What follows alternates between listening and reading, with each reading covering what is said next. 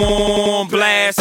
This is week five of I'll Name This Football Pod later on the On Blast Podcast Network, which, as always, is available to you on Apple Podcasts, Spotify, SoundCloud, Google Play, and on YouTube. As always, tell your friends to like and subscribe. My name is Sheldon Alexander, and I'm joined once again by sports betting professional and host of the Window Sports Betting Podcast, Mr. Matt Russell.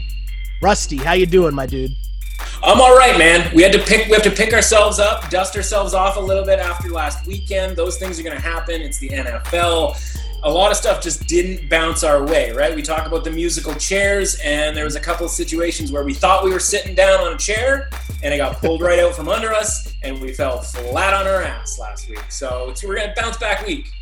Last week, for people who have been following with us here since we've been doing this podcast on the On Blast feed from week one, one of the things I mentioned early on was, you know, sometimes you you trust your read over the course of the full season, and so last week was a perfect example of a few things. One, like look at that Miami Dolphins game, right? to me, the read of the Dolphins covering that game is still correct. Now, of course, you're talking wins and losses and money made and all that. Cool. It's a loss, but the read on the game is correct. So, for me, anyways, as long as the reads are still positive, I trust the overall course that we're on for the full season. But hey, that's just me. Hey. No, and that's we talk about that all the time, right? It's like, okay, how do we evaluate what we did with regards to our you know beyond just our record right and i yeah. always talk about the three elements right did we beat the market from a mm-hmm. closing lines perspective right so we talked about how you know it was miami plus seven that was a bet even six and a half is good and then that number closes like five even some four and a halfs out there right so check mark we did that correctly next mm-hmm. thing is if you're at a point in the sort of fourth quarter at various points in the game would you rather be on the side that you're on or the opposite side? And we were sitting there quite pretty in a two mm-hmm. point game in the fourth quarter where it was like, I kind of like the side I'm on because one, we're covering right now. Two, if the Seahawks go down and get a touchdown, which they did, we were still in a spot where we could have some Fitz magic backdoor stuff, which was part of the handicap. And then three, after the game, if we look back at the box score, how do we feel about how the game went from that standpoint? Now, can we handicap that the Dolphins are going to kick five field goals when they had drives of you know eight nine ten twelve plays right the best thing we can do is say you know what the dolphins are going to move the ball against the seahawks defense and then kind of let the chips chips fall where they may and in yeah. this case five field goals weren't a you know a bunch of chips that we thought were going to fall in that direction and yeah. so uh, kind of across the board we were three for three in the sort of tools that we look for when evaluating a bet it just so happened we were a couple points short as they lost by eight. Hey, it happens. It happens. And you know what? I'm not worried about it. And you're not worried about it because you know why? It's a long season. But as we look into week five, right? There's an elephant in the room that we're going to touch on a little bit here. And that obviously is the Titans, and there's a COVID outbreak within their organization a bunch of other games also impacted. You know, the Titans and Bills games been moved to Tuesday. There's no line there. Broncos and Pats moved to Monday evening football. No line there either. And I'm going to be honest, and I said this on our other pod on the On Blast Network in regards to basketball when basketball stopped and started. I'm not a doctor. And I'm not going to be out here trying to pretend to be one in public either. So if you want to get some football COVID hot takes. There's a bunch of other great platforms where you can go and find that stuff and people doing that. Cool. I'm not trying to play doctor in public because hey, I'll leave that to the professionals. So there's a lot of different places you can go. Obviously, this is a super serious situation, and we obviously hope everyone is healthy and safe going forward. But as mentioned, I'll leave the COVID takes to the professionals. And we're going to use this platform to talk about the games that as of now, we know will be played in week five. So, with that said, each and every week, as mentioned on this pod, right, we get together to talk a little football from a gambling perspective. I make my picks with the goal of trying to just win more than I lose at the end of the year. Mr. Russell comes in with the numbers. He's trying to hit you up and help you win some money. So we're coming at it from different angles, trying to meet. I'm trying to, you know, gain some extra knowledge and meet him in the middle. And for the record, too, so people know, my picks have no representation. I don't want to sully the name of Mr. Matt Russell with my horrible picks. So when I'm coming off a week and I post my picks publicly, and last week, 5 9 and 1 against the spread for the season, we're still 31 30 and 2. Here's the here's the waiver that I'm putting up. Those are my publicly made picks. Mr. Matt Russell is an advisor that will try to talk me out of things. And there's a lot of times that I don't listen for the record, just True. so people know. True. And listen, I didn't put you up to that because I think I would have taken a five, nine, and one record. Obviously, one of the things that we do differently is mm-hmm. you are forced to pick every yeah. single game. You're forced by yourself to do it, admittedly. Yes. But you are your agreement with the audience is to pick every game, right? Yeah. My agreement with the audience is I'm really only forced to pick five games against the spread from a contest standpoint, and then I can sort of grade of importance every other game. And I can stay yeah. away from a game entirely, right? Like Jacksonville, totally. Cincinnati last week. If I don't want anything to do with it, I can Homer Simpson into the hedge if I want to. And yeah. I'm not beholden to anybody as far as that's concerned, right? For me, I went two and three in the five games. And like to me, that's a bad week. I think if I had picked every single game, I would have been like four and 10, something along those lines. And I'll readily admit that. But the point is, is like, I don't have to bet all of those games because yeah. that's just not what I do. But I think yeah. I would take five, nine, and one for last week, relative was, to kind of how I, I did in that uh, in that in that week. Uh, it was a tough week for sure, and as we we kind of come into week five here, we're recording this on Friday for a couple different reasons, but one of them just being there's so much influx with the overall NFL schedule. But us recording on Friday allows us to talk about what happened on Thursday. And another another waiver that I'll put up for the fans, and this is a, a yearly thing with me on my Thursday night picks. There comes a point in time where I advise people you might want to start fading my Thursday night picks. I'm just saying, I'm being honest. It's just the way things go. I had the Bucks last night minus three, and I know you did not have that, but what was your take on last night's game involving the Bucks and the Bears? Yeah, I mean a couple of different things, right? So, you know, first and foremost, I yes, I was on the Bears. I was on the Bears money line. Mm-hmm. Um, I gave that out on the podcast, and you know, fundamentally, it's like, do I know the Bears are going to win this game? No, not really, right? It all comes down to value, and so, you know, the important part, sort of looking forward from that game, is I talk about you know, I talk about, you know, I've talked about in this podcast how you should make your own lines, right? Yeah. Like you should make your own lines for each week. And ideally, what you should do is you should actually do it two weeks ahead of time so that you're mm-hmm. not sort of poisoned by what happened last week.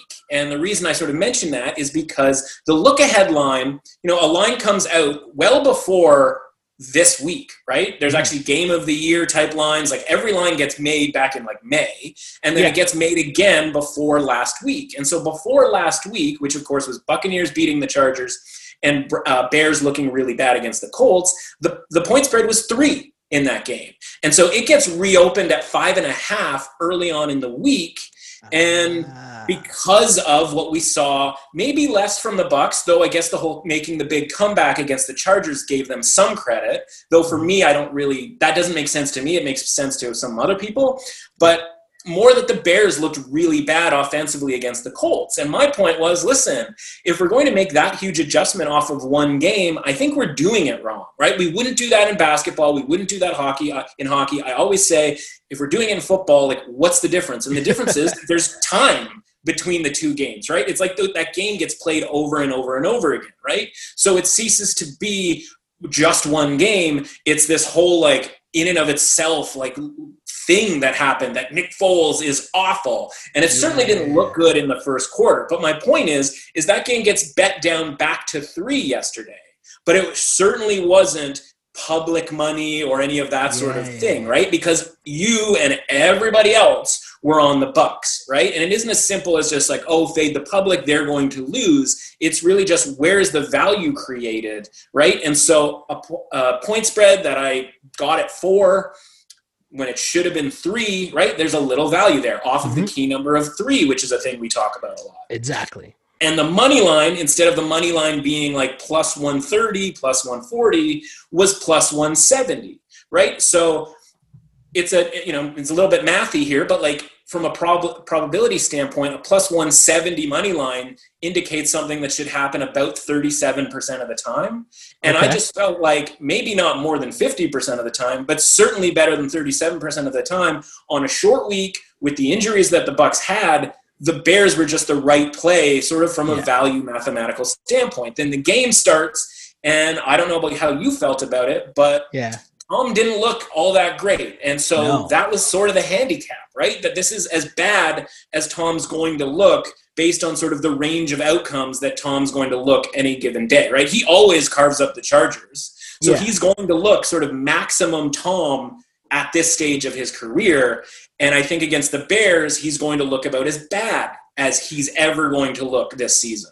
Yeah, I get what you're saying, right? It's it's kind of looking at the Bears in a good situation, being at home, but also just adding in the fact of all the injuries, short week. Tom Brady looks his age, if that makes sense. He's still not like he's still a solid quarterback. He's just not able to do the things that you know we assume he's capable of doing still because of the name and something you've talked about from the beginning the Tampa Bay you know that the public's always on and so with them missing weapons you saw that you know Mike Evans played but he was clearly hobbled all of those things and then just uh, we still equate Tom Brady and I know I'm guilty of this for sure still equating Tom Brady being in New England but Tom Brady not being in New England and being on the Bucks means you have a lot of things that wouldn't really go down in New England. One of those things being like all these penalties and undisciplined plays that Belichick is not tolerating at all.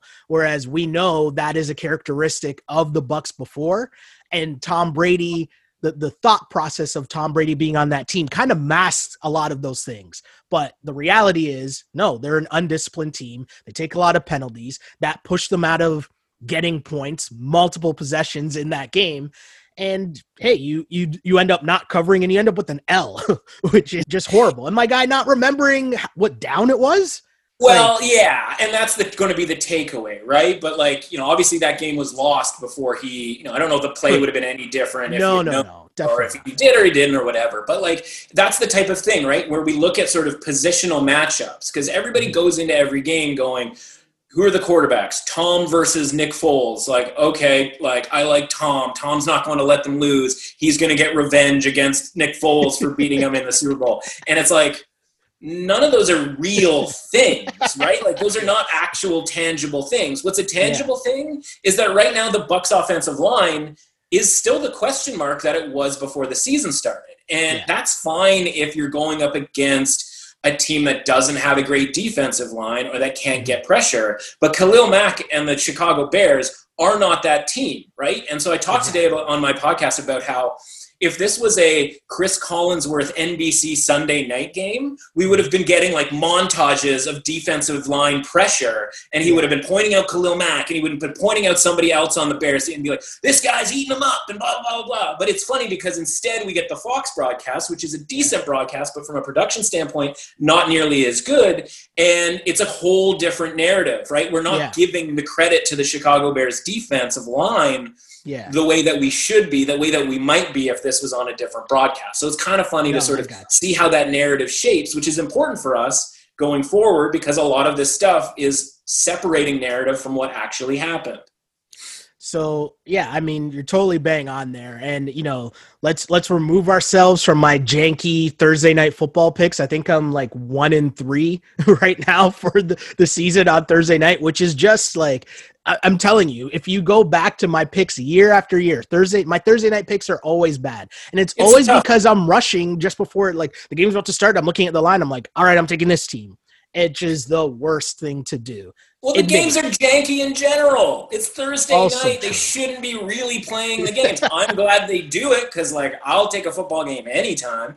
But like, they really shouldn't be playing these, and they're in incredibly difficult handicap. And like I was talking today about how, listen, I'm two, two, and one. I abstained from the first yeah. game, but I'm okay. two and two, and like I actually feel really good because I felt like whether it was the Browns game from week two or the game last week with the Jets and like the ridiculous yeah, cover by Melvin Gordon, right, and sort of getting all the numbers and that sort of thing. Like I still feel pretty good, even though I'm two and two. I'm like I'm I think I capped them four and zero oh, and five and zero oh if you count the fact that I just stayed clear away from the first game of the season. Yeah, I think. Sorry, what did I say? I said I'm one and three. I'm definitely one and four. I think the only one I have right was right. the opening night, if I'm not mistaken. I think so. But again, publicly making picks. I'm fully here to eat it when when I'm wrong. But let's get to getting right here with the yes. rest of the week five lines right? So we always talk about what I learned from last week, right? and it's funny because I wrote what I learned from last week is that you were right about blank, which is funny because we just talked about you being right last night. Noticing a theme here. But as we continue, I learned that you were right about the way that we need to change the way we think about two teams. One of those teams being the Bills. And we mentioned we're not really going to talk too much about that game because the line's going to be messed up so we'll bypass the Bills here. But the Bills looked good in Vegas, as you said. The other team was the Cleveland Browns. And you were talking of last week, and it proved true just about the mindset. This isn't the same Cleveland Browns. This isn't the same Buffalo Bills that we're used to. We kind of got to change our mindset and not think of them as like the lovable losers that we've become so used to over the years. So as we head into week five, no Bills, but as we go to the Browns, it's basically a pick 'em. But I got Browns at plus one and a half over the Colts.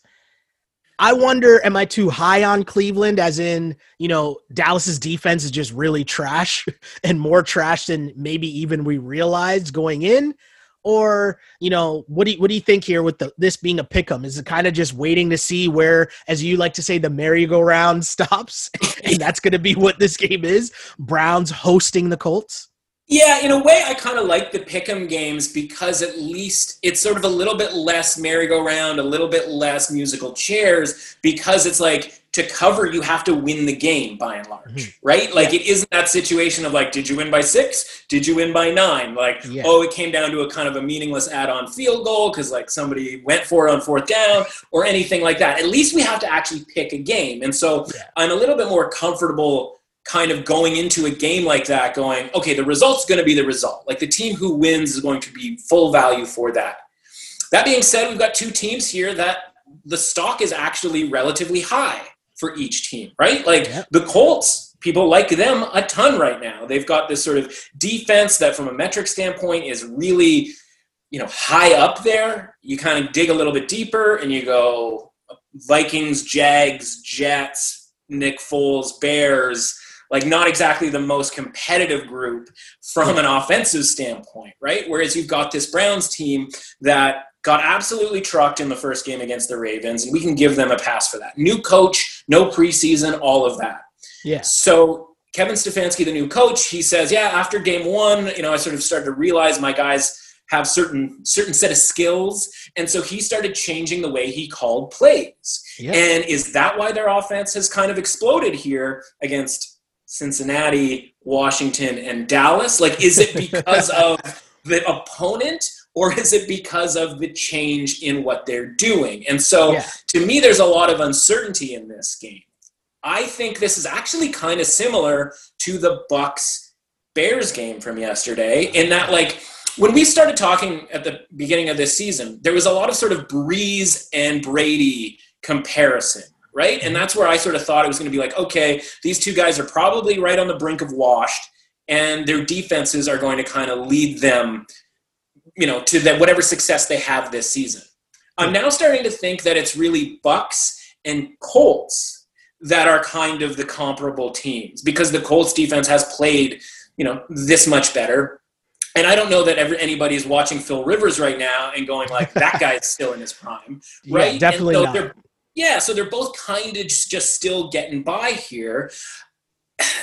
last week was the first time I ever saw Phil Rivers wear sleeves. So when we're talking about October, November outdoor games here, of which the Colts don't have that many, and they were just good enough last week with mm-hmm. just 19 points, right? Like it's masked a little bit yeah. in that, you know, they were in control of that game, but like they only scored 19 points. So there's to me, there's some vulnerability here as they go on the road to face a Browns team that's feeling pretty good about themselves. The problem is do you think that the Browns are mature enough to be able to have a big win like they had against Dallas? That even if we think that Dallas's defense is garbage, it's still going to Dallas and getting a win. Do we think that they're mature enough to handle that to come home and put up a similar level of game? I think they might be because I like what I've seen from that team. It's just a game that like I'm going to need another couple days to decide how much I That's like fair. Them. That's fair. The, and the one thing I'll say about the Browns, you mentioned Stefanski, right? And kind of his MO coming in so far and putting people in positions to succeed. One of the things he talked about a lot was he's made a point of just trying to get the ball in Odell's hands. And in terms of reducing Baker Mayfield and putting him in a better position to succeed, meaning you're going to hand off the ball a lot more, right? But then also just trying to get Odell involved. And you saw a couple trick plays last week, whether it was a reverse and a great pass from uh, Jarvis Landry. Bullet. Crazy pass, right? but then also the reverse to Odell that he took house against the Dallas defense, but just letting your playmaker be a playmaker. And I think so far Stefanski has done a good job in adding stability to Baker Mayfield because I don't think Baker Mayfield like I don't think he's as as good as people make him out to be, but I also don't think he's as bad as he's looked. Right? Do, do you understand yeah. what I'm saying? Like he's not yeah, as bad as sure. he's looked so far either. And so you just adding some calm. And if Stefanski's a person who's made Kirk Cousins look right, like a legitimate or at least uh, an average NFL QB, I'm here to give the Browns and him time to do the same with Baker, with the offense, with the running game, with the weapons at wide receiver. And I don't know if I'm buying this stat from the Colts defense. I, I wrote this down. Colts defense has allowed 945 yards through their first four games this season. That's the fewest allowed since the 2010 Ravens. That's one of those where, as you brought up, who did they play? right? Yeah. mixing in the Jets in there. and anytime yeah. you're mixing in that Jets offense, I'm like, hmm. Right. And we went like last year, we went like full like eight to nine games thinking that the Patriots defense was historically good. And then it was like, oh, actually, they haven't played anyone as they started getting into an actual legitimate schedule in the second half. And all of that stuff evened out. So to say yeah. that like this Colts team is really spectacular after four games defensively is probably a bit of a stretch. Now the one thing to look for, you know, on Fridays, injury report is key, yes. right? Huge. And Darius Leonard is potentially in question to play. And as the middle linebacker on that Colts defense, who's going to be responsible for getting people in the right spot to stop the Browns' run game, which is what sets up everything when it comes to mm-hmm. Baker Mayfield, right? And the two things yeah. that screwed ba- Baker Mayfield was one, getting drafted number one, right? Because boom, there's a target on your back right there. And he's not exactly a guy who shies away from the spotlight. And yeah. two was a getting involved in a team that was coached by Hue Jackson that made Freddie Kitchens look like an upgrade, which got Freddie Kitchens the job, and he's even more incompetent than Hue Jackson. And so this is still the first season where you know, Baker's had an actual coach. Now, the reality is Baker's probably about a league average quarterback when, when you mm-hmm. factor in everything around him, right? Yeah. But if you're put in a position to succeed, like we're not talking like Andy Reid level coaching, but maybe, maybe Kevin Stefanski from an offensive standpoint is good enough to tilt Baker from sort of league average to look like he's above average. And if that might be all that they need, right? Yeah, totally. Totally. And and I agree with you there. I'm leaning towards and, and the way that you look at the pick'em games obviously is totally right too. Just looking at who you're taking to win. And in that situation, so far I'm leaning Browns, but as mentioned, we'll we'll look towards, you know, game time and see where that line ends up. And we'd um, love to get three, right? Like that's yeah. the dream is to get plus three. It got as high as two and a half. And really all you need to know is the fact that it got to two and a half stopped there and then whoop, turned the other way, right? Like Yeah. it's that much money, wouldn't even let it get to three because that's sort of where the market sees this going closer to Pick'em, or even maybe Browns favored by the time Sunday rolls around. craziness, craziness. Uh, we mentioned the Cowboys though, and they're playing host of the Giants. Cowboys hosting the Giants at eight and a half point favorites. Again, I'm going to repeat that. The Cowboys hosting the Giants at eight and a half point favorites. I'm going to be really honest. I can't trust Dallas's defense to cover a spread that high. What are your That's- What are your thoughts looking at this? Well, that's yeah, that and that's totally fair. And I think you know, you know, part of the reason we do this is sort of your expression of kind of the one line first reaction to Yeah. how these go, right? And I saw this line too, and I was like nine and a half, like. Who who died and made the Cowboys nine and a half? That's kind of my favorite thing this year, right? The who died Yeah. and made them nine and a half point favorites. But the thing is, then you kind of look a little bit deeper Okay. into it. Okay. And so, yeah, that's terrifying. The, the Cowboys' defense is atrocious. But when you look into it, you go, okay, how have the Cowboys gotten behind the eight ball in all of these games? Like, we know they can come back. We know that they're explosive enough to do so, right? And they even had, you know, a lead. Obviously, they won the game against the Falcons, but had, you know, lead against the Seahawks, all of this sort of thing.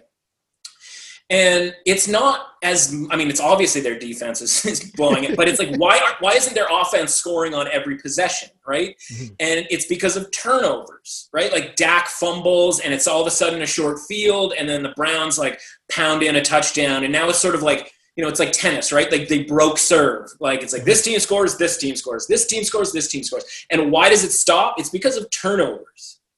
Now, do you really believe in the Giants to turn the ball over against the Cowboys? Good For me. I don't see that, right? Like the metrics are pretty okay on the Giants right now, but it's really more of a bend but don't break, right? Forced punts, yada, yada, yada, right? And so if they're not turning them over, if they're not getting the pressure against this Cowboys offensive line that's frankly in complete shambles right now, I fully acknowledge that. But it took injuries for the Cowboys offensive line to be in shambles the Giants defensive line just isn't very good. And so if they're not getting pressure and they're not turning the ball over, are they able to get stops? And so if they're not able to get stops, is Daniel Jones at the helm the guy that you think can hang with the Cowboys in a game where I think the Cowboys can get to 31, 35 relatively easily? And if we're talking about turnovers, Daniel Jones right now is the poster boy for turning the ball over. Fumbles, Yeah. interceptions, all of it. So maybe the Cowboys defense is that bad, but I don't don't see the Giants keeping up. This is a team that didn't even make it into the red zone 2 weeks ago against the 49ers team that as you fully are aware was quite banged up defensively and still is. And even last week they were kind of hanging in there with the Rams. They were our survivor pick. We got a little bit nervous, but Yeah. really you were like they're going to need a touchdown here to beat the Rams. And even when they had the ball like the 40, 30 yard line, you're like, I still don't really think this is going to happen. Yeah. And so if Daniel Jones is all of a sudden in a shootout where they're getting, they score four touchdowns, I mean, they haven't done that basically all year. So why would I think that's going to happen this time around? So sure, maybe he gets to 20 points, but I think the Cowboys get to 35, 40 points. And we always talk about the embarrassment, right? If you're a professional player of any sport, but especially football, because you have that week. If you Yeah. get embarrassed, like losing to the Browns on home field, you are going to tighten things up that week. And there's only a certain degree you can tighten things up if you're just a flat out bad defense. But there was a quote, Xavier Woods Yep. this week talking about how not you can't play every play all out. And it's like on the surface you go, "Oh my god, this team does not get it. Like this guy doesn't get it. You do have to play all 70 plays every single time." And if there was ever like the coaches hear that. So if there was ever a week where the coaches are like, "Are you serious? You're not playing all out 70 plays?"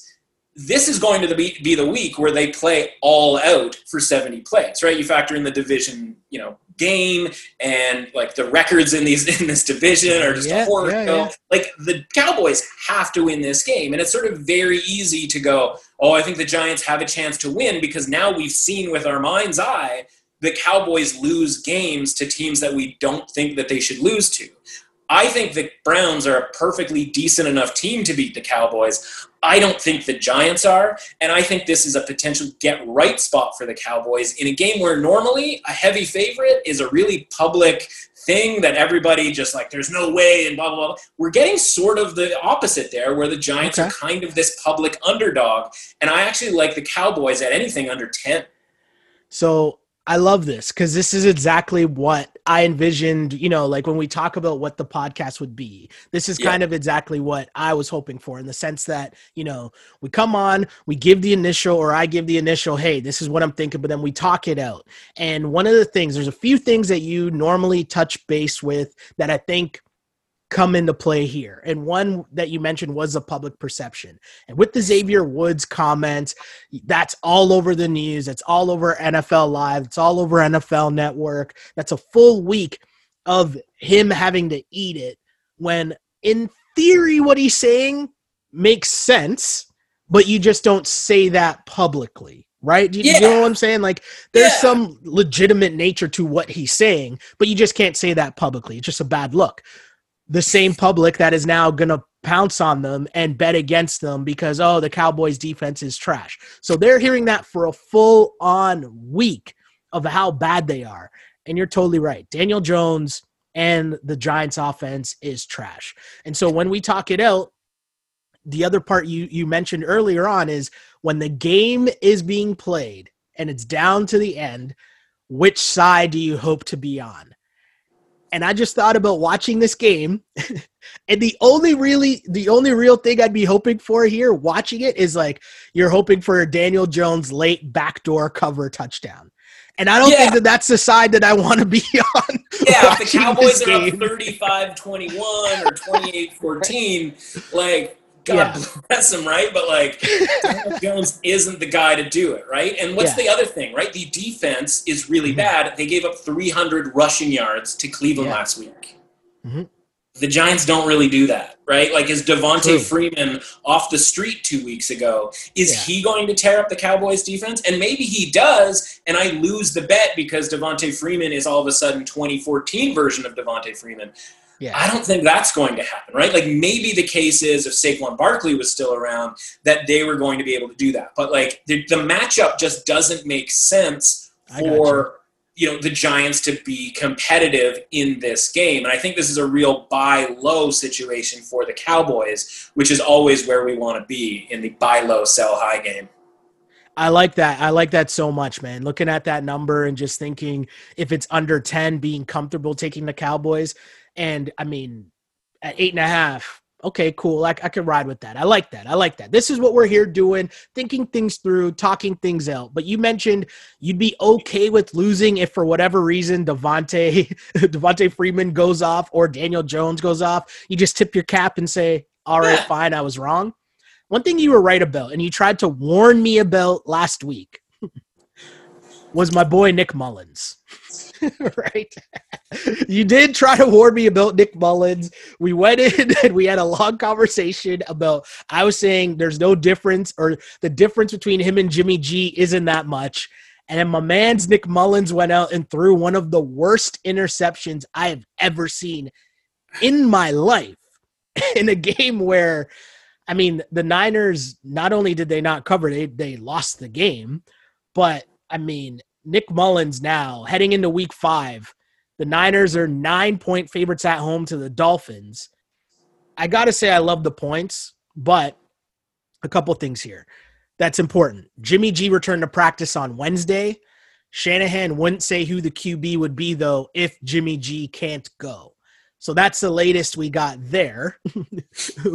but either way, I'm gonna be honest. You know, if I if I sniff out Nick Mullens is anywhere involved in this game, got to be on the points. No. Yeah, I mean, listen. If you're watching this, you've seen my facial reactions for the last minute. If you're not, I can assure you there have been uh, a wide variety. And listen, you're a you're a fantastic host because you're literally taking like the four right things that I said out of like 20 from last week and talking about them. So I really appreciate that, and that's probably worth mentioning. Um, that being said, you know what? Honestly, like if we're doing this Friday, it's probably the only time we'll do it on Friday of the season, and it's for a variety of reasons, as you mentioned. Some I've talked about on my podcast, some you've mentioned here.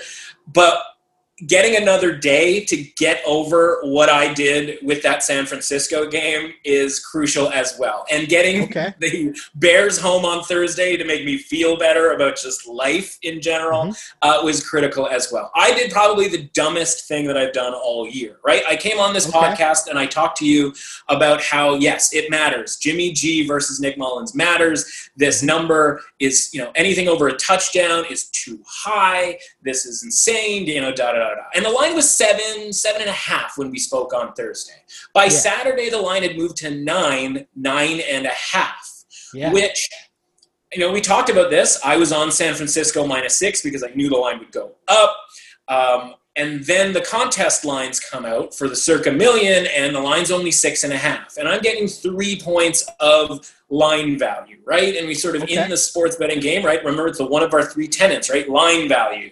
And so I'm like, well, we're getting three points of line value here. Like I've, I've watched a ton of this Eagles team. They're terrible. Like the obviously the 49ers were good enough to cover against the Jets and Giants. And I completely, it's not that I talked myself out of it. It's that like this whole idea of getting – of getting three points of line value totally clouded me and i ended up going with san francisco minus six and a half not the nine and a half because if that was the contest line i never would have touched it mm-hmm. but i was sticking with that six six and a half going well they can cover like they can get a seven point win yeah. And then, of course, we saw what happened. And so I was just fuming the entire way and talked about it at length on Monday to the point where probably people were annoyed. But just the idea that, like, I sat here, talked myself, you know, talked to both of us, right, all yeah. about how this was too many points and all of that sort of thing. And I would never touch it at nine and a half. And then I still got myself involved in Nick Mullens only to watch him throw those interceptions and it was just like you know i can take losing right we talk about the musical chairs and the dolphins mm-hmm. and the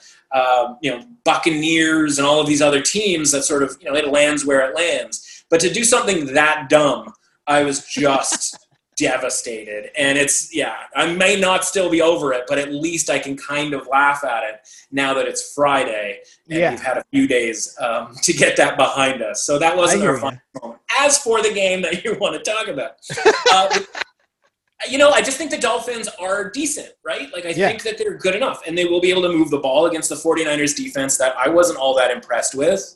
You know, obviously not a ton of points necessarily for the Eagles, but that's an Eagles team that if right this second you ask me whose offense would you rather have, I'd rather have the Dolphins offense than the Eagles offense as currently constructed, right? Yeah. And so we're back in that same situation where we go, are the Dolphins the same as the Eagles? Are they better than the Eagles? Are they worse than the Eagles? And I think a lot of people would sort of say they're worse, but I don't think that's necessarily the case. And so if we're getting the same nine, nine and a half point spread on a San Francisco home game, like for one, Jimmy G better be in the starting lineup.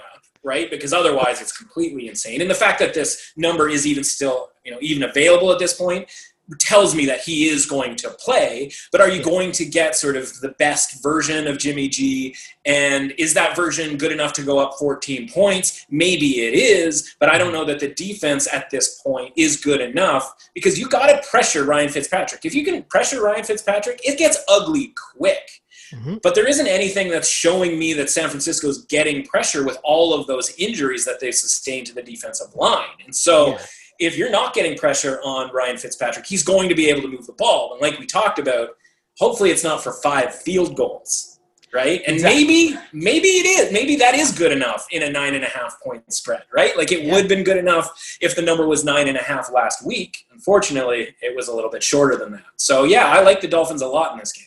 Yeah, I think the Dolphins defense is frisky enough to and, and and again, it's not like the Niners have this high powered offense where Jimmy G, even even if he does return, is gonna be out here throwing like five touchdowns or whatever. Like if those things happen, again, cool, tip your cap. Congratulations, yeah. welcome back, Jimmy G. But with nine points, the Dolphins. I think that's enough enough to work with for Fitzmagic. You feel comfortable with that. You mentioned the lack of pass rush. This Niners defense is based on having that pass rush. So when you eliminate all those guys off their defensive line due to injury, then also like their secondary at full strength is just okay. And now you're sure. telling me there's still injuries there. So yeah, I'm, I'll, I'll take the nine points with the Dolphins for sure. And yeah, Nick Mullens, I hope I never see you again. The the funny part is though, because I, I I tell you, I have like this like undercover love affair for Shanahan. I just love that Shanahan was like, yo, you're not going back in the game after that pick. Like it was just like you're done. CJ Beathard, you're up. yeah.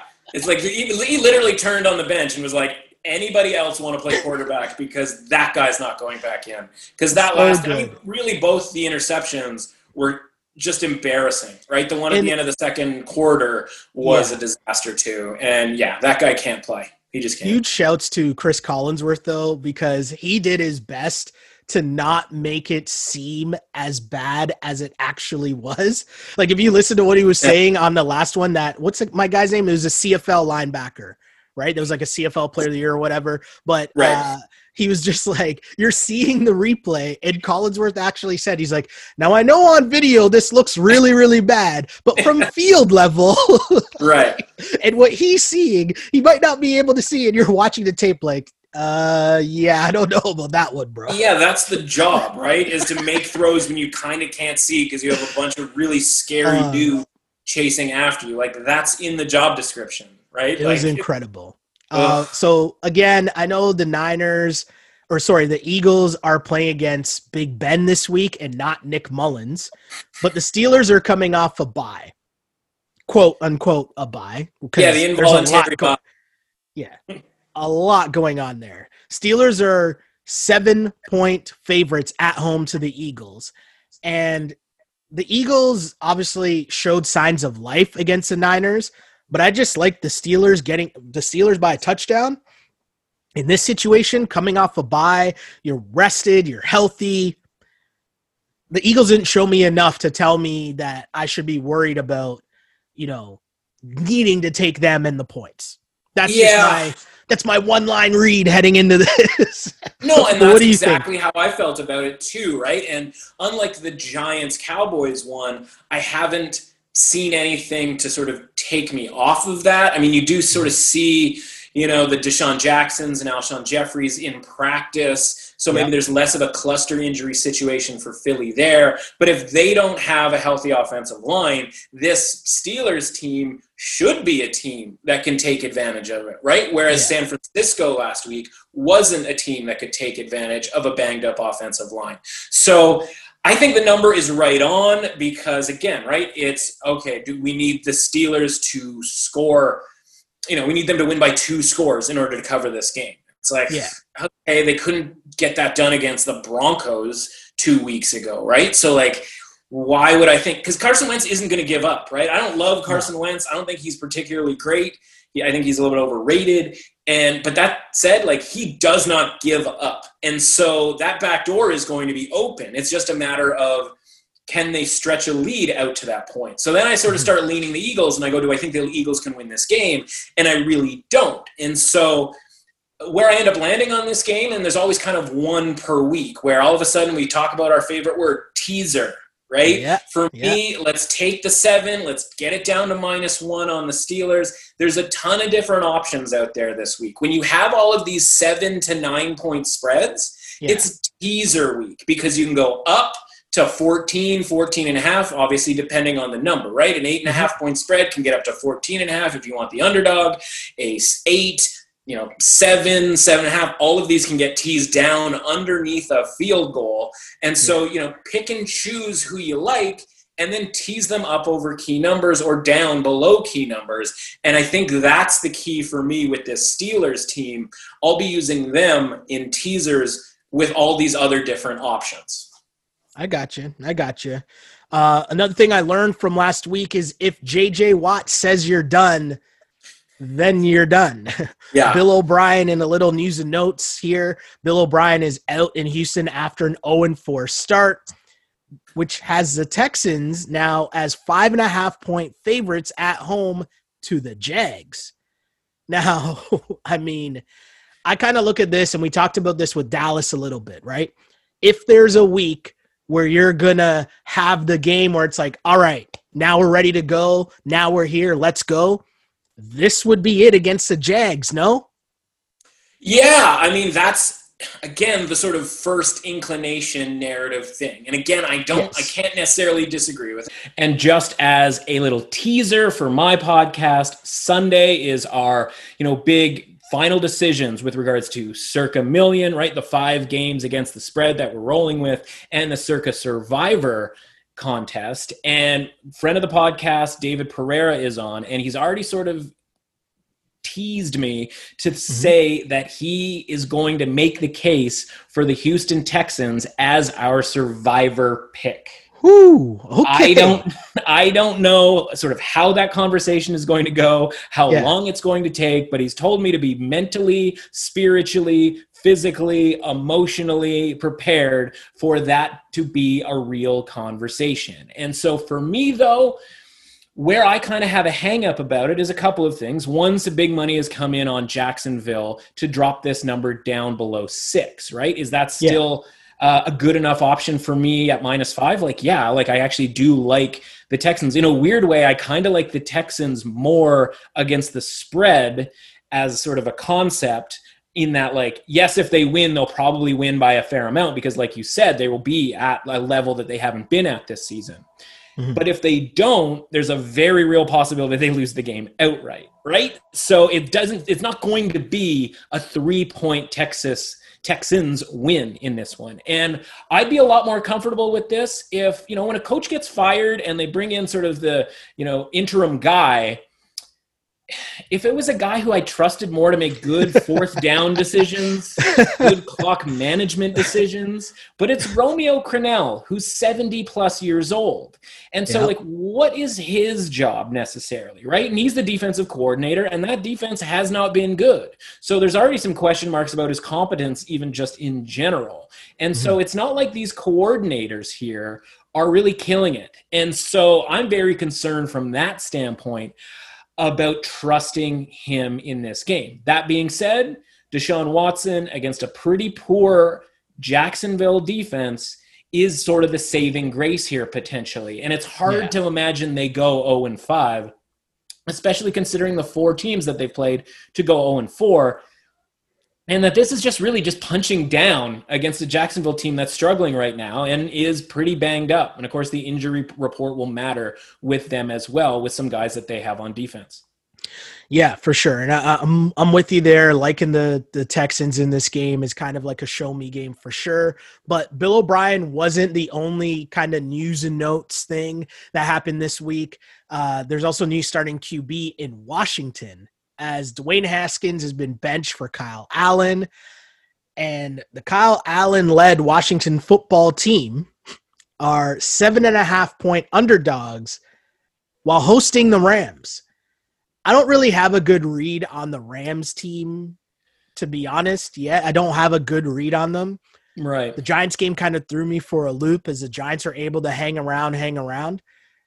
But I don't, I really don't get this Kyle Allen versus Dwayne Haskins thing. Like, I don't have a good answer on that either. I just don't have a read on this game, period. Sure. If I'm leaning, I'm taking the points, but ill. Do I really want to be rooting for Kyle yeah. Allen down the stretch? Not really. It, feel, it feels a little week three stinky, right? Like remember that week where it was yes. just like get into your stinky mode because it's going to be kind of gross. So you know a lot of people don't know all that much about Kyle Allen, but of course he played last year for Carolina, coached by Ron Rivera right? Yep. And so there was varying levels of success.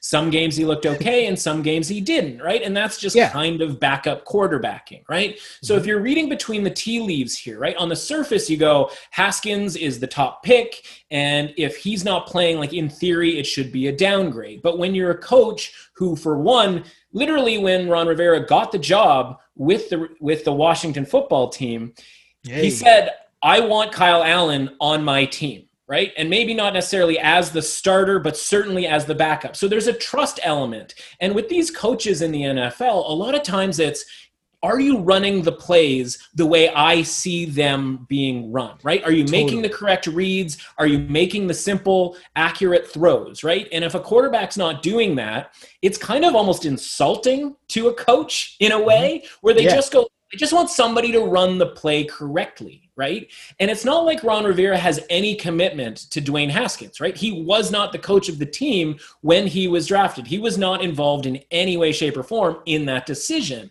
So there isn't that emotional attachment. So in a way, maybe he's like given him four games and was like, if you can't get it done, I don't have the patience for this. Let's get you out. Let's get let's see what a guy can do here. He also mm-hmm. mentioned if there was a team in the division who was 4 and 0, he would probably just keep riding Haskins. But he's looking around at this team, and maybe he's foolish, but he's looking around and going, man, if we just had better quarterback play, we might be able to win a couple more games here and actually like sneak our way into the division, right? Like right? he's already got yeah. a win against the Eagles under his belt, right? Mm-hmm. So they're like very close to being in first place in this division. And so he's going, you know, there's enough guys, right, with Steven Sims and, and Terry McLaurin and the, you know, couple of different running backs that they have, that it's like, I think they think that they can compete if they just get that game manager style quarterback.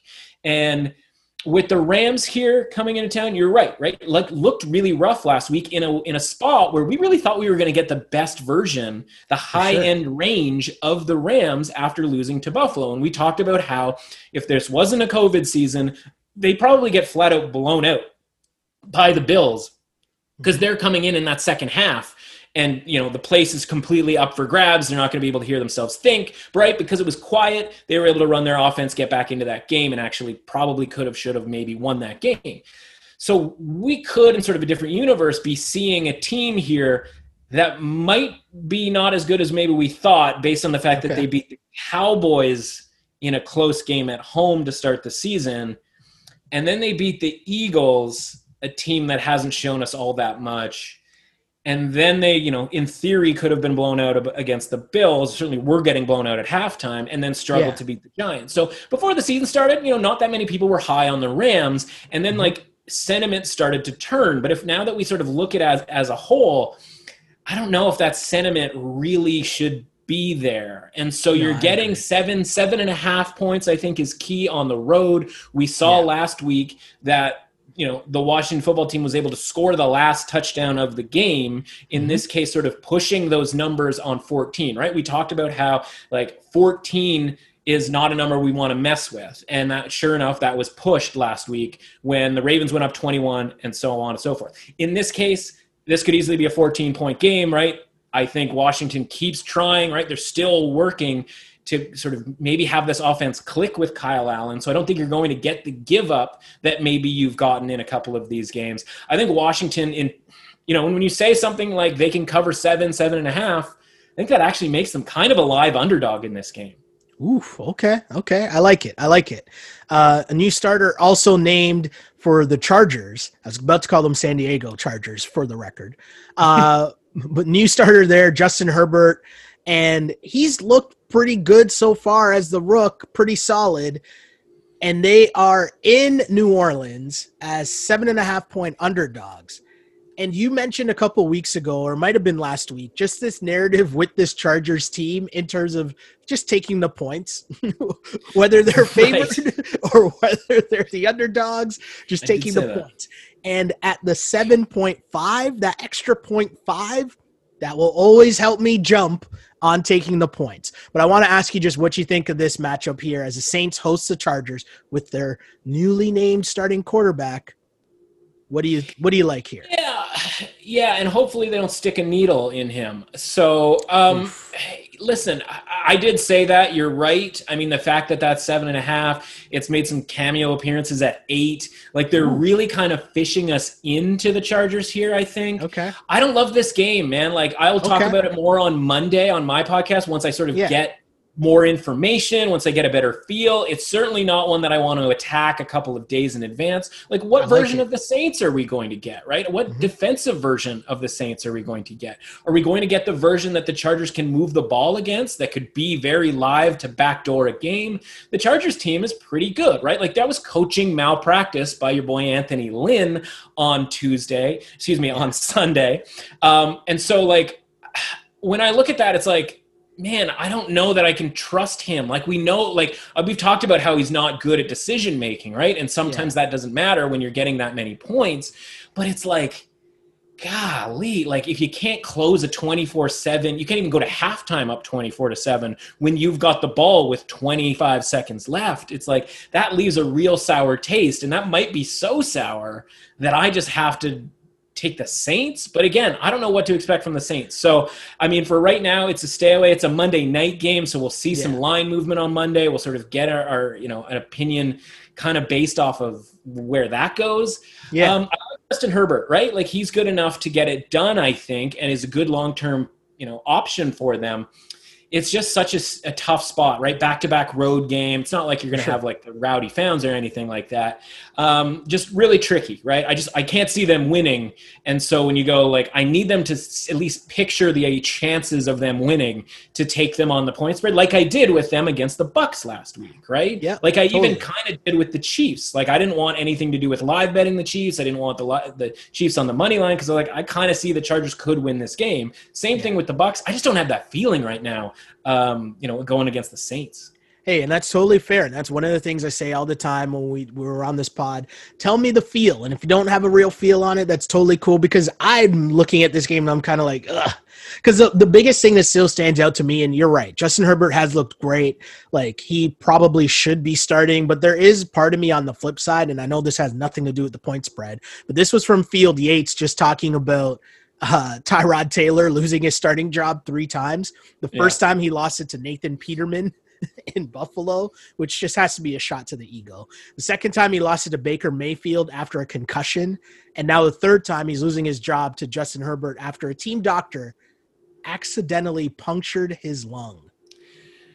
Yeah. That's a that's just a tough like that's a tough string of luck if you are Tyrod Taylor. And I know that has absolutely nothing to do with the point spread or the gambling lines or anything like well, that, but it just made I, me feel like, oh man. I mean, part of it dude. is, you know, part of it is I wish Austin Ekeler was involved in this game for the Chargers. I'd like them a mm-hmm. lot better off, right? Because he's yeah. the sort of short pass outlet for Herbert in a scenario yeah. that might be a little nerve wracking for him, right? Like he is the best case for getting a backdoor touchdown to cover this number, right? But he's yeah. not around. And it's funny that he, you know, suffers this hamstring injury.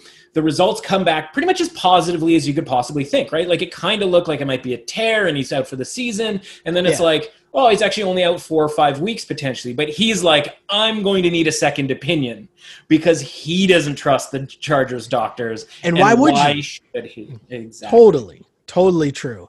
Uh, one thing we do, I don't know what to trust yet about double digit spreads, right? Yeah. We've got one this week. Chiefs hosting the Raiders, but they are a 12 point favorites. 12 point favorites are the Chiefs hosting the Raiders this week.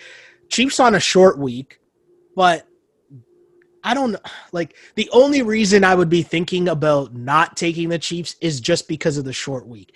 Everything else doesn't tell me that there's a reason for me to be essentially, as I mentioned earlier, rooting for Derek Carr on a backdoor cover. Right? Like that's literally the yeah. only thing here that I, I see. And I'm just like, nah, I, I don't want to be in that position. The Chiefs offense didn't look that good against the Pats. And this could just be the game where it's like, no, no, no, we're okay, we're cool we're back, back to your regularly scheduled program. Mahomes just bombing touchdowns all over the place. Yeah, and that's what he does against the Raiders, right? Because we've talked a couple of weeks ago about how the Chargers have, you know, the sort of elixir, if you will, from a plan mm-hmm. standpoint to sort of slow Mahomes down. We've seen that over the course of the last few years, right? This, the Patriots, excuse me, do with Belichick, right? We saw that just on Monday. The Raiders are the exact opposite, right? like they have no clue on how to stop Patrick Mahomes. So, yeah. like for me, it's a stay away because you're right, right? We've got double sort of letdown spot here. Ravens game on Monday night, followed by a Patriots game on Monday night, where there's all sorts of craziness going on with the Cove. And so now you've got like short week with that, you know, where you go like we can walk through this, sleepwalk through this and we're going to beat the Raiders. And you're right, it's probably going to be a scenario where they're up 17 points and you need the Derek Carr backdoor cover. The Raiders offense has looked serviceable enough that I wouldn't rule that out. And their run game is sort of decent enough that like they can limit possessions potentially too, right? Kind of like how the Patriots did against the Chiefs. So there's a couple of reasons to like the Raiders on the spread. It's just I mean, for me, it's going to be a stay away. I can't lay the 13 or the 12 with the Chiefs, right? I just can't yeah. do that. That sort of, first of all, kind of goes against my general belief system because the Raiders have a functional quarterback. We always talk about that with the double digit spreads.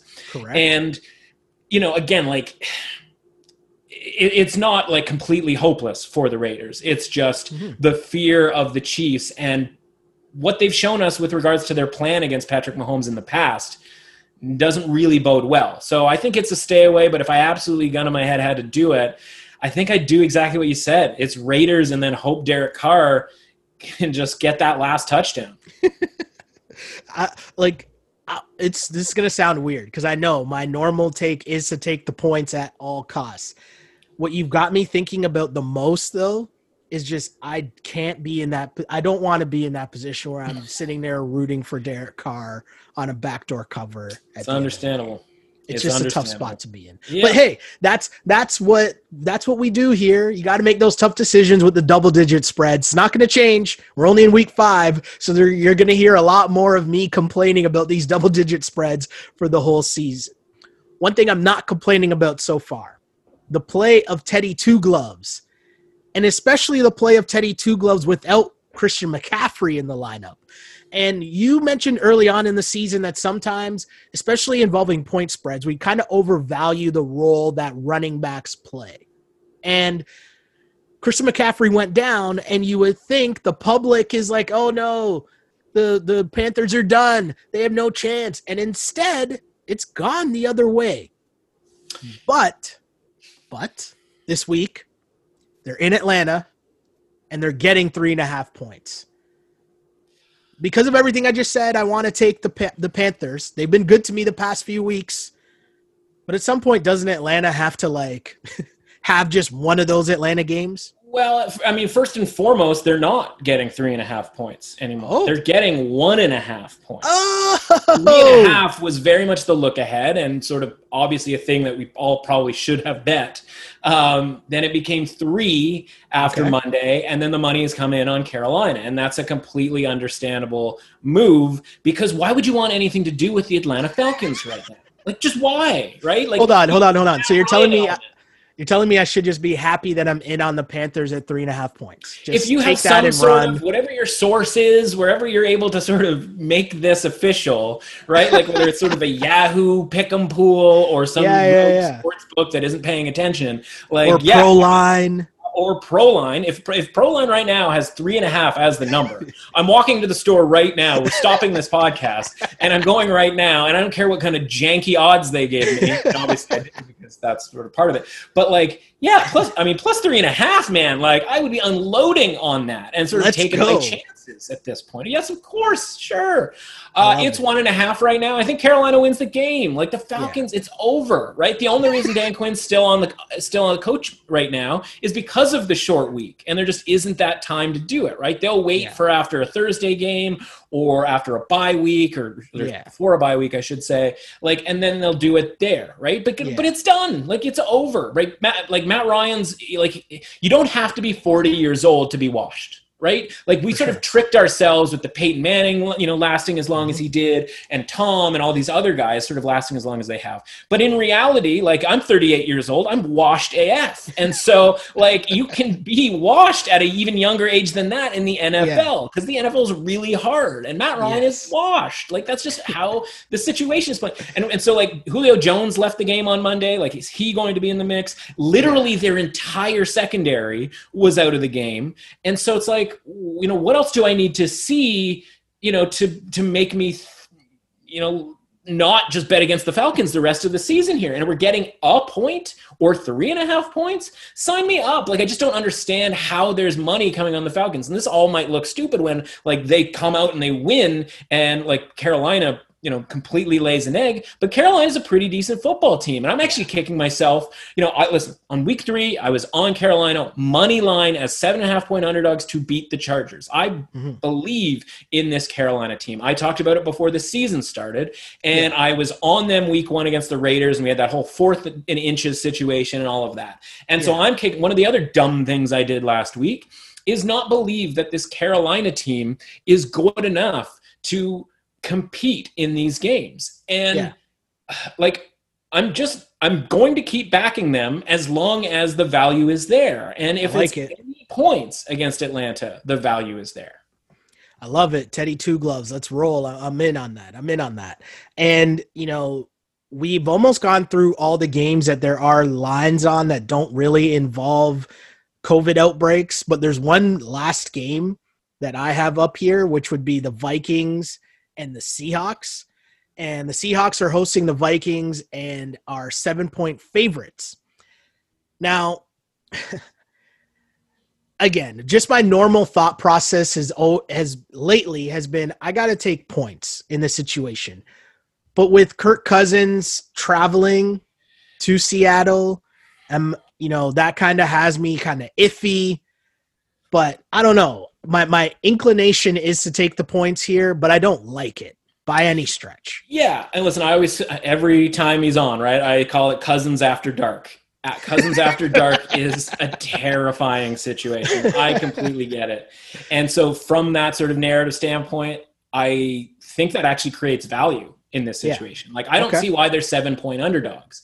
Like, listen, and I'm on record as saying the, the, Vikings stink, right? But these opinions in the NFL, they need to be, you know, you need to be able to change how you feel when you see stuff evolve, right? So yeah. when you go from Justin Jefferson not really knowing what he's doing out there to all of a sudden he's maybe one of the better receivers in the league, like that means something. And so if this Vikings offense can do what they've been doing over the last couple of games, and now the defense starts to round into shape just from a plan standpoint, right? Remember, we are in week five. We've talked about it with a bunch of other teams. The preseason, weeks one through four, yeah. the sort of on the fly preseason is over. And so Jefferson mentioned it even just as a rookie, as a wide receiver. But I think the same thing applies to the Vikings defense, right? Where a lot of it is sort of organization on defense, yeah. right? Like think about defenses in general in this day and age. Like who's the shutdown corner in the NFL, right? We've, we've got fair. an era or eras of shutdown corner. There's always been a Revis Island or this or that or whatever. Who's yeah. the shutdown corner right now? Like there really isn't one, right? No. Who's the guy, the dominant defensive line player, right? Like sure, sometimes Khalil Mack is involved in a great deal, and then other times he's not. Yes, Aaron Donald is that guy, but mm across the board, defenses in this sort of high scoring 2020 NFL are a lot based on communication and game plan, right? Yeah. And sort of just minimizing the damage. And so if you don't have that communication and you don't have the plan all in place and everybody sort of understanding where they're supposed to go, your defense is going to suffer. And I think that's what happened with Mike Zimmer's defense mm-hmm. in Minnesota. And I think they're starting to come around. Now, are they going to stop Russell Wilson? Probably not.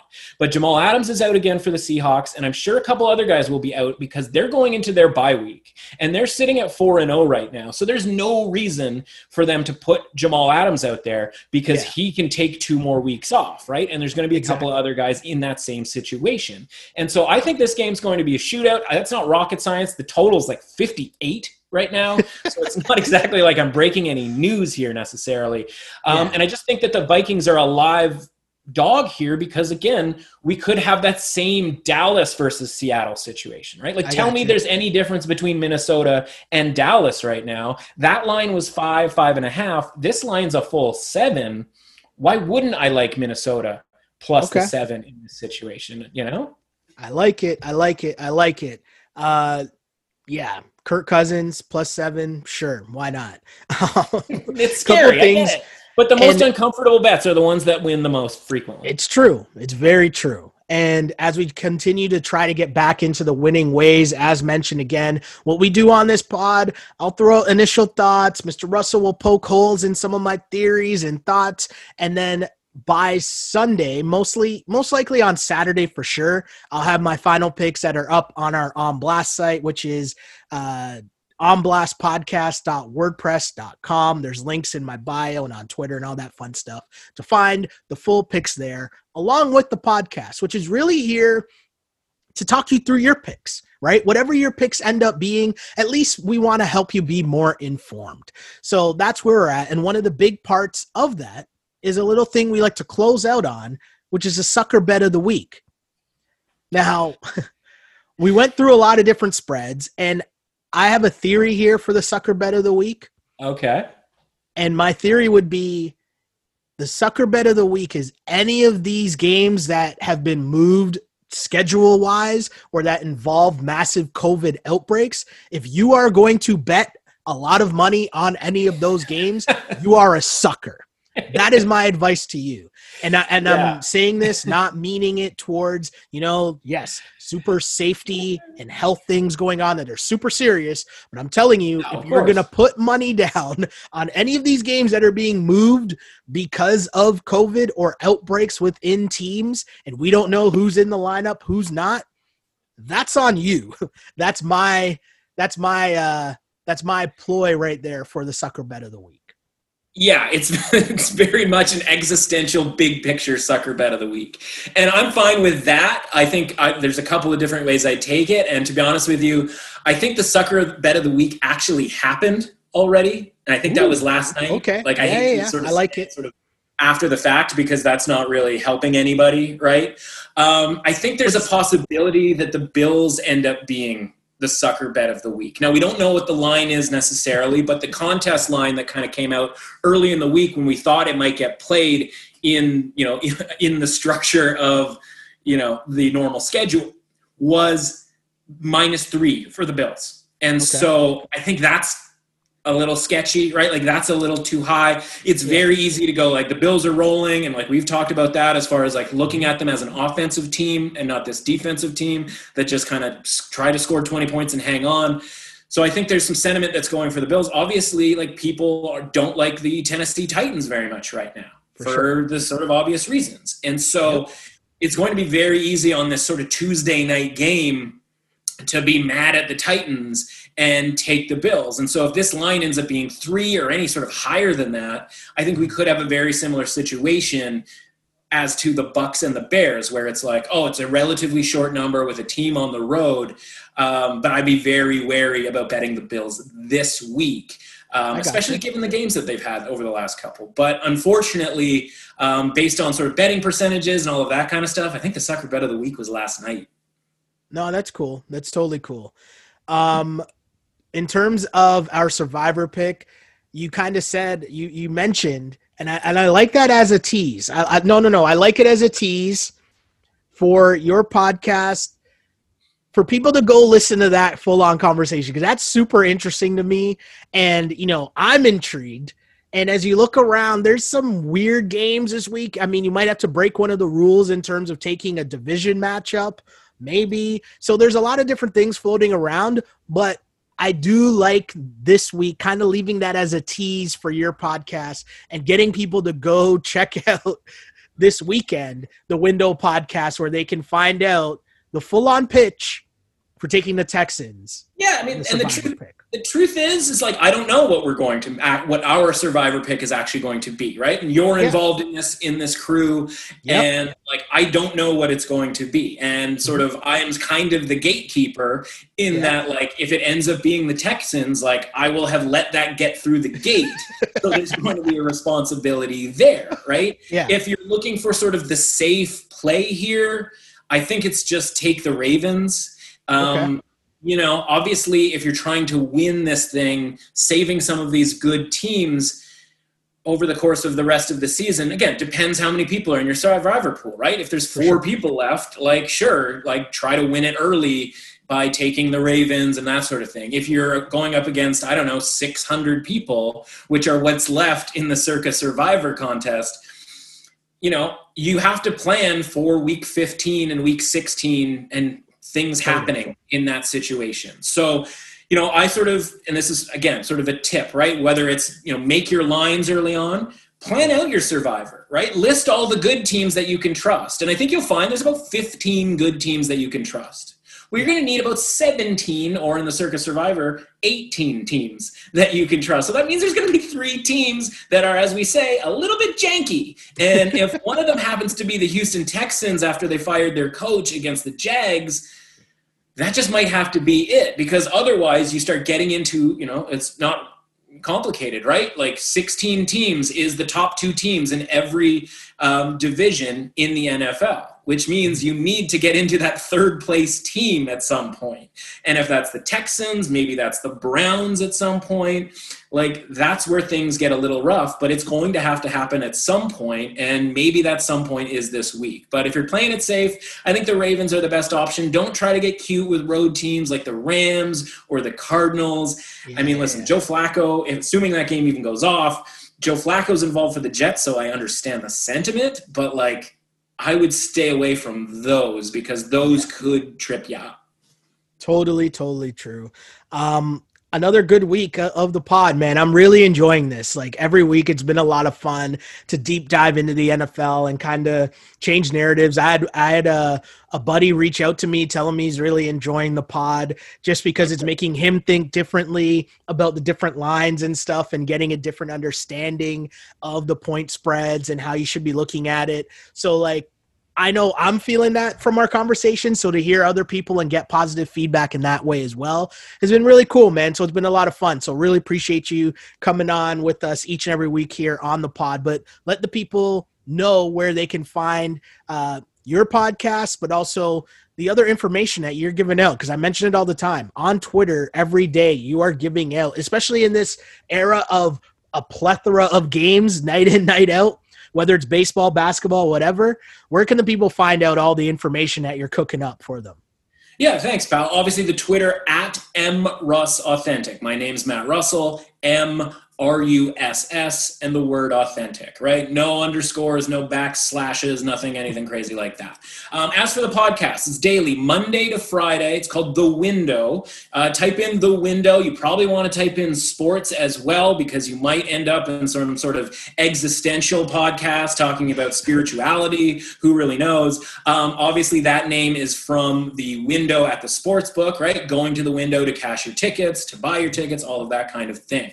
Uh, we talk Monday to Friday, every sport, right? College football, baseball, hockey, basketball, all of that kind of thing. Right now, we're sweating the Yankees tonight in a synthetic series price that we've created for ourselves at about seven to one. You're asking Ooh. yourself, what's a synthetic series price? That's the type of thing that we talk about, right? We talk about okay. how to make money betting on sports, not just picking games and sort of letting things go, right? It's also a community. We talk about the bad beats. We talk about why these lost, why these won. And you know, that's the important thing is understanding what we did right and what we did wrong to get better at it going forward, right? And then the Sunday podcast is sort of the bonus NFL season podcast. That's very much about the Circa Million contest and the Circa Survivor contest, which are Las Vegas contests, big money type things that we're sort of you know tracking along as bad as last week was we're still 12 7 and 1 in the circa million right so it's above 60% as long as you can kind of keep your head above 60% you're still in the mix right we're waiting for that sure. one big 5 and 0 week Hopefully that comes this week. If not, we'll sort of hope for the best for the next week. And uh, yeah, we're we're, we're tr- chugging along here and Survivor um, still, you know, in the mix for the million, along with 600 plus of our closest friends. Uh, hopefully, a bunch of people took the Bucs last night. Um, so all of that's going on. Um, of course, we've got ALCS, NLCS next week for baseball, and of course, Game Five, the NBA Finals tonight. Mm-hmm. Unfortunately, for your Heat, I like the and maybe this is good news for for the Heat. To be completely honest with you, I do like the Lakers minus seven. Uh, looks we're going to cash a couple of pretty big tickets on the LeBron James MVP bet that we made. Yep. So again, we're kind of all over the map, but that's what we do, and that's the fun part about this uh, time of year as you mentioned the Heat, what side were you on on that Tyler Herro three at the end there? It wasn't great, sir. Wasn't okay, great. sorry. My great. apologies. I'm sorry. I'm sorry I brought it up. Well, that's the other thing, I'm right? Sorry. And we lament that's the type of stuff, right? Where we go, yeah. okay, like that happens, and it like happens. you say when you're talking about your picks, right? You're accountable, and you know I don't, I didn't feel that bad about it because we weren't necessarily on the right side, right? That game yeah, wasn't yeah. being covered by the Lakers for much of it, and just the way that the NFL season had gone, or at least the NFL Sunday and Monday nights, or a couple of bad beats on those Monday night games yeah. didn't really talk about. And so on Tuesday, you're sort of like, it would be really nice to kind of be on the wrong side, but get a wrong side winner. Yeah. And then Tyler Herro just ruins for no us. reason. For, for no reason. no reason. And how many times have we seen them just dribble the ball out at the end of the right. game? Like if that's happening constantly, and then they go and shoot. And, hold so on. anyway, that's the kind and of stuff that you just shooting, have to laugh at his percentage was terrible, right? Like he didn't have a good shooting percentage, and that's normally where dudes just dribble it out because they don't want their shooting percentage to look even worse. But anyways, uh, again, I, I, really mean this, listeners to this podcast. If you if you like what you're hearing here, then it's more in depth, it's more knowledge, it's more information to help you win money. Again, that is the Window Sports Betting Podcast. Wherever you get your podcast, you can find all the goodness that Mr. Matt Russell is dropping, the knowledge that he's dropping on a daily basis. And of course, He'll be back with us next week, right here on this, what we're calling, I'll name this football pod later on the On Blast Podcast Network. Huge shouts to the people that are still rocking with our Ball on Blast podcast, which might be wrapping up soon before, you know, sooner than I thought for sure. But, you know, we'll be here still talking about uh, NBA trades, NBA, you know, uh, off-season stuff, which we know is always fun in the NBA. So that's the Ball on Blast podcast. You can find that as well on the On Blast Podcast Network. Thank you guys for liking and subscribing wherever you get the pod. Like and subscribe on YouTube. That's huge. Keep the train moving here with what we're doing here on the network. And as I always say, I used to pray for times like this, to rhyme like this. This is, I'll name this football pod later part of the On Blast Podcast Network.